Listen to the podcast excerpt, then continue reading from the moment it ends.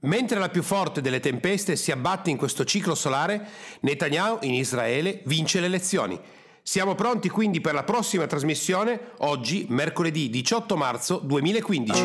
Il mio nome è Dan Boggiato e questo è Power Talk, te lo do io il business, la rubrica quotidiana di business comportamentale, fonte di ispirazione per imprenditori e libri professionisti che vogliono avere un successo reale. L'argomento che trattiamo oggi è estremamente delicato. Si tratta di attività fatta spontaneamente per raccontare i propri pensieri durante un'intervista che è uscita a Panorama, che ha dedicato anche la copertina al 12 marzo, oppure è un esempio perfetto di cattivo marketing. Beh, innanzitutto vediamo di cosa stiamo parlando. Stiamo parlando di questa intervista che Dolce e Gabbana hanno rilasciato per Panorama in cui prendevano delle posizioni specifiche o hanno preso delle posizioni specifiche non solo su come loro intendono la famiglia, ma anche come intendono la procreazione. Questo ha suscitato uno scalpore pazzesco, però andiamo a fondo dell'intervista perché, come sempre, prima di, di poter parlare di qualcosa bisogna sapere di cosa si sta parlando. E beh, noi eh, parliamo di eh, fatti, quello che sono usciti su Panorama. La domanda che è stata fatta è cos'è la famiglia per Dolce e Gabbana? E così eh, loro rispondono parlando di alcuni scatti che sono stati fatti eh, dai loro mh, eh, utenti, clienti, fan, che si facevano eh, riprendere in posa eh, in ambito familiare con eh, l'abbigliamento di Dolce Gabbana. Così loro hanno pensato che questo fosse un senso di appartenenza, che in qualche modo le persone stessero comunicando visivamente il senso di appartenenza alla famiglia. Al che rincara Dolce che non hanno certo inventato loro la famiglia, ma eh, leggo parole testuali, la resa icona la sacra famiglia, ma non c'è religione, non c'è sta sociale che tenga, tu nasci e hai un padre e una madre. Fino a qua eh, diciamo che eh, potrebbe ancora andare, no? stiamo parlando di una famiglia, il fatto che eh, loro siano una coppia omosessuale potrebbe anche dire o non dire niente. Ma il punto che ha scatenato poi, e vedremo in che modo sulla rete, un fenomeno mediatico automatico a costo zero, è quando loro parlano dei figli. E eh, recito testualmente quello che c'è scritto, per questo non mi convincono quelli che io chiamo i figli della chimica i bambini sintetici, uteri in affitto, semi scelti da catalogo. E poi vai a spiegare a questi bambini chi è la madre e comporta cioè, tutta una serie di elementi successivi. Dice oggi neanche gli psichiatri sono pronti ad affrontare gli effetti di queste sperimentazioni. Qua l'intervistatore va avanti parlando poi della famiglia, della normalità, di tutta una serie di cose, vanno a trattare anche il momento del coming out, quando loro hanno eh, comunicato appunto la loro omosessualità e vanno avanti così parlando di, delle loro famiglie, di mamma e papà, di come per loro la famiglia sia stata molto importante e fondamentale e che gli abbia, sia stata importante per trasmettergli i valori, per trasmettere l'etica del lavoro e così via. A un certo punto arriva la domanda successiva, avreste voluto essere padri? Gabbana dice sì, io ho un figlio, lo farei subito. Eh, Dolce invece dice sono gay, non posso avere un figlio. Credo che non si possa avere tutto nella vita, la vita è un suo percorso naturale, ci sono cose che non vanno modificate e una di queste è la famiglia. Allora, attenzione. Tutta l'intervista è abbastanza lunga, ci sono diversi elementi interessanti, la puoi leggere tranquillamente su Panorama Online. Eh, quello che succede, eh, che ha scatenato il clamore più grande all'interno di, di, della comunicazione di internet, è quello a cui dà seguito Elton John mettendo un post su Instagram e invita il popolo del web a boicottare i due stilisti italiani. Hai sentito bene, Elton John è sceso in campo direttamente per, eh, ripeto, boicottare Dolce e Gabbana e eh, ha fatto tutta una serie di comunicazioni dicendo che i suoi figli non sono sintetici e che questa comunicazione non ha né capo né coda e aggredisce Dolce Gabbana. Ora, questo tipo di comunicazione, pensiamoci attentamente.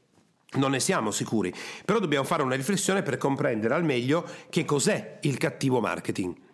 Il cattivo marketing è una delle metodologie, che si usano in rete.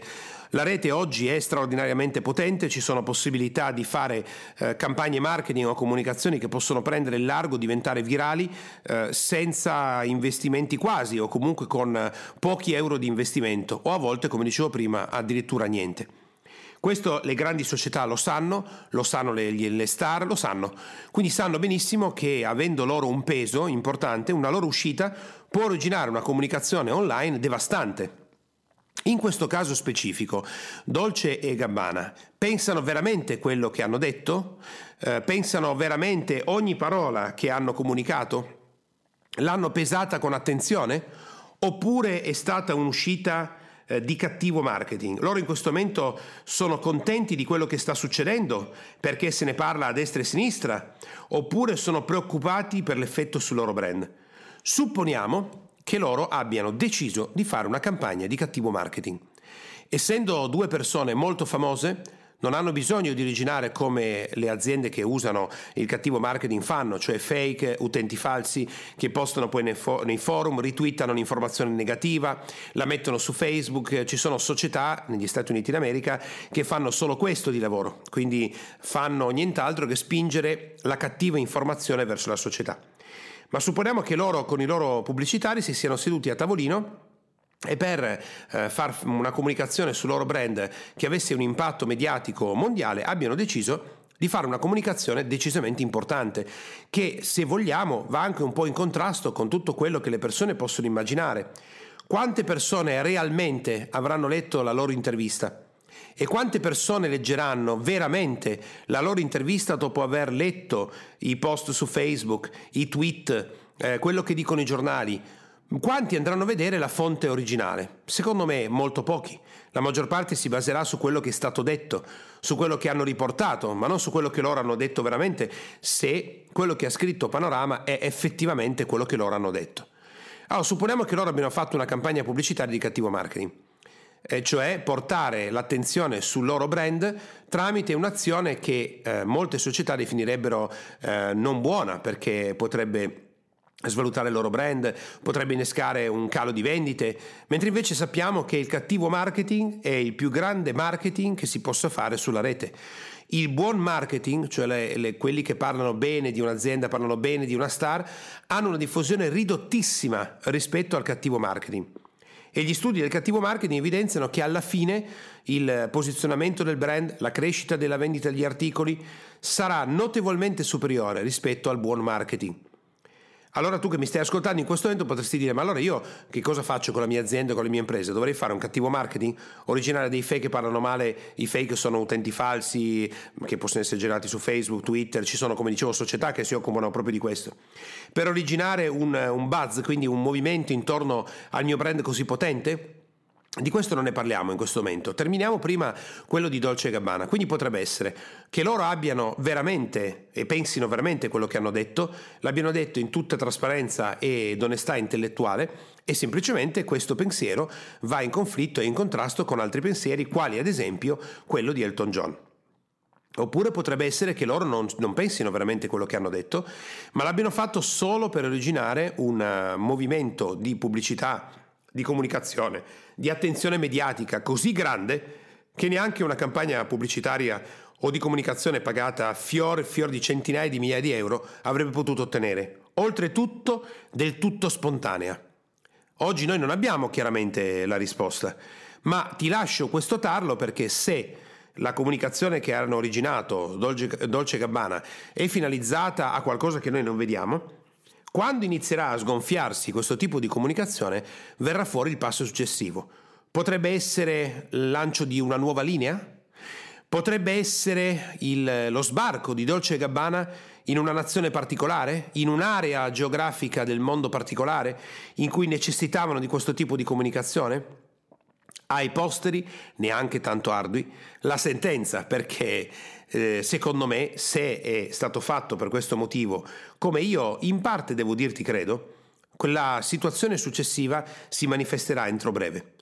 Per quanto riguarda la tua azienda, se non hai mai sentito parlare del cattivo marketing, bene, è il momento che tu ci faccia attenzione. Nel business comportamentale noi andiamo a toccare tanti elementi.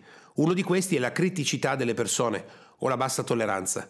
Devi sapere che la criticità, il giudizio negativo, la bassa tolleranza, la voglia di parlare male del prossimo è molto molto molto molto molto più forte della voglia di parlare bene, di essere tolleranti in positivo, di non criticare, di non giudicare. Quindi in internet si sa benissimo che il cattivo marketing è molto più potente. Potresti avere anche tu una campagna di questo tipo. Potresti anche tu ingaggiare una società che faccia cattivo marketing verso la tua azienda Devi sapere che ad esempio Ryanair l'ha fatto in maniera eccellente quando diffuse sulla rete il fatto che essendo una compagnia low cost sui loro aerei addirittura dovevi pagare con una monetina l'ingresso al bagno durante il volo. Mai visto, mai successo, nessun aereo della Ryanair ha mai avuto una cosa di questo tipo, eppure fecero un lavoro così straordinario che la Ryanair si posizionò come brand senza investire quasi un centesimo nelle, nelle campagne pubblicitarie tradizionali e di comunicazione.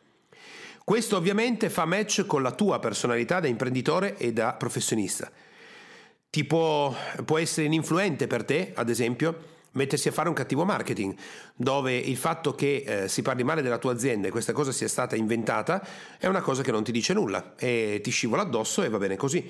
Quindi può essere una società che tranquillamente può usare questo tipo di sistema. Se invece questo tipo di approccio fa a pugni con la tua personalità, il tuo, il tuo codice morale, anche tua, il tuo grillo parlante, la tua etica, allora lascia stare perché se non fatto bene si ritorcerebbe in maniera importante proprio verso la tua azienda e la tua persona. Hai scoperto quindi oggi che esiste un cattivo marketing, Abbiamo anche visto un caso specifico di potenziale cattivo marketing, che è quello di Dolce Gabbana, dove hanno usato eh, semi a catalogo, uteri in affitto, bambini sintetici, parole pesanti che scopriremo nei prossimi giorni se effettivamente sono il preludio di un lancio di qualcosa che ancora non abbiamo visto o dello sbarco in una nazione particolare oppure se semplicemente Dolce Gabbana volevano veramente dire quello che hanno detto e lo pensano sul serio.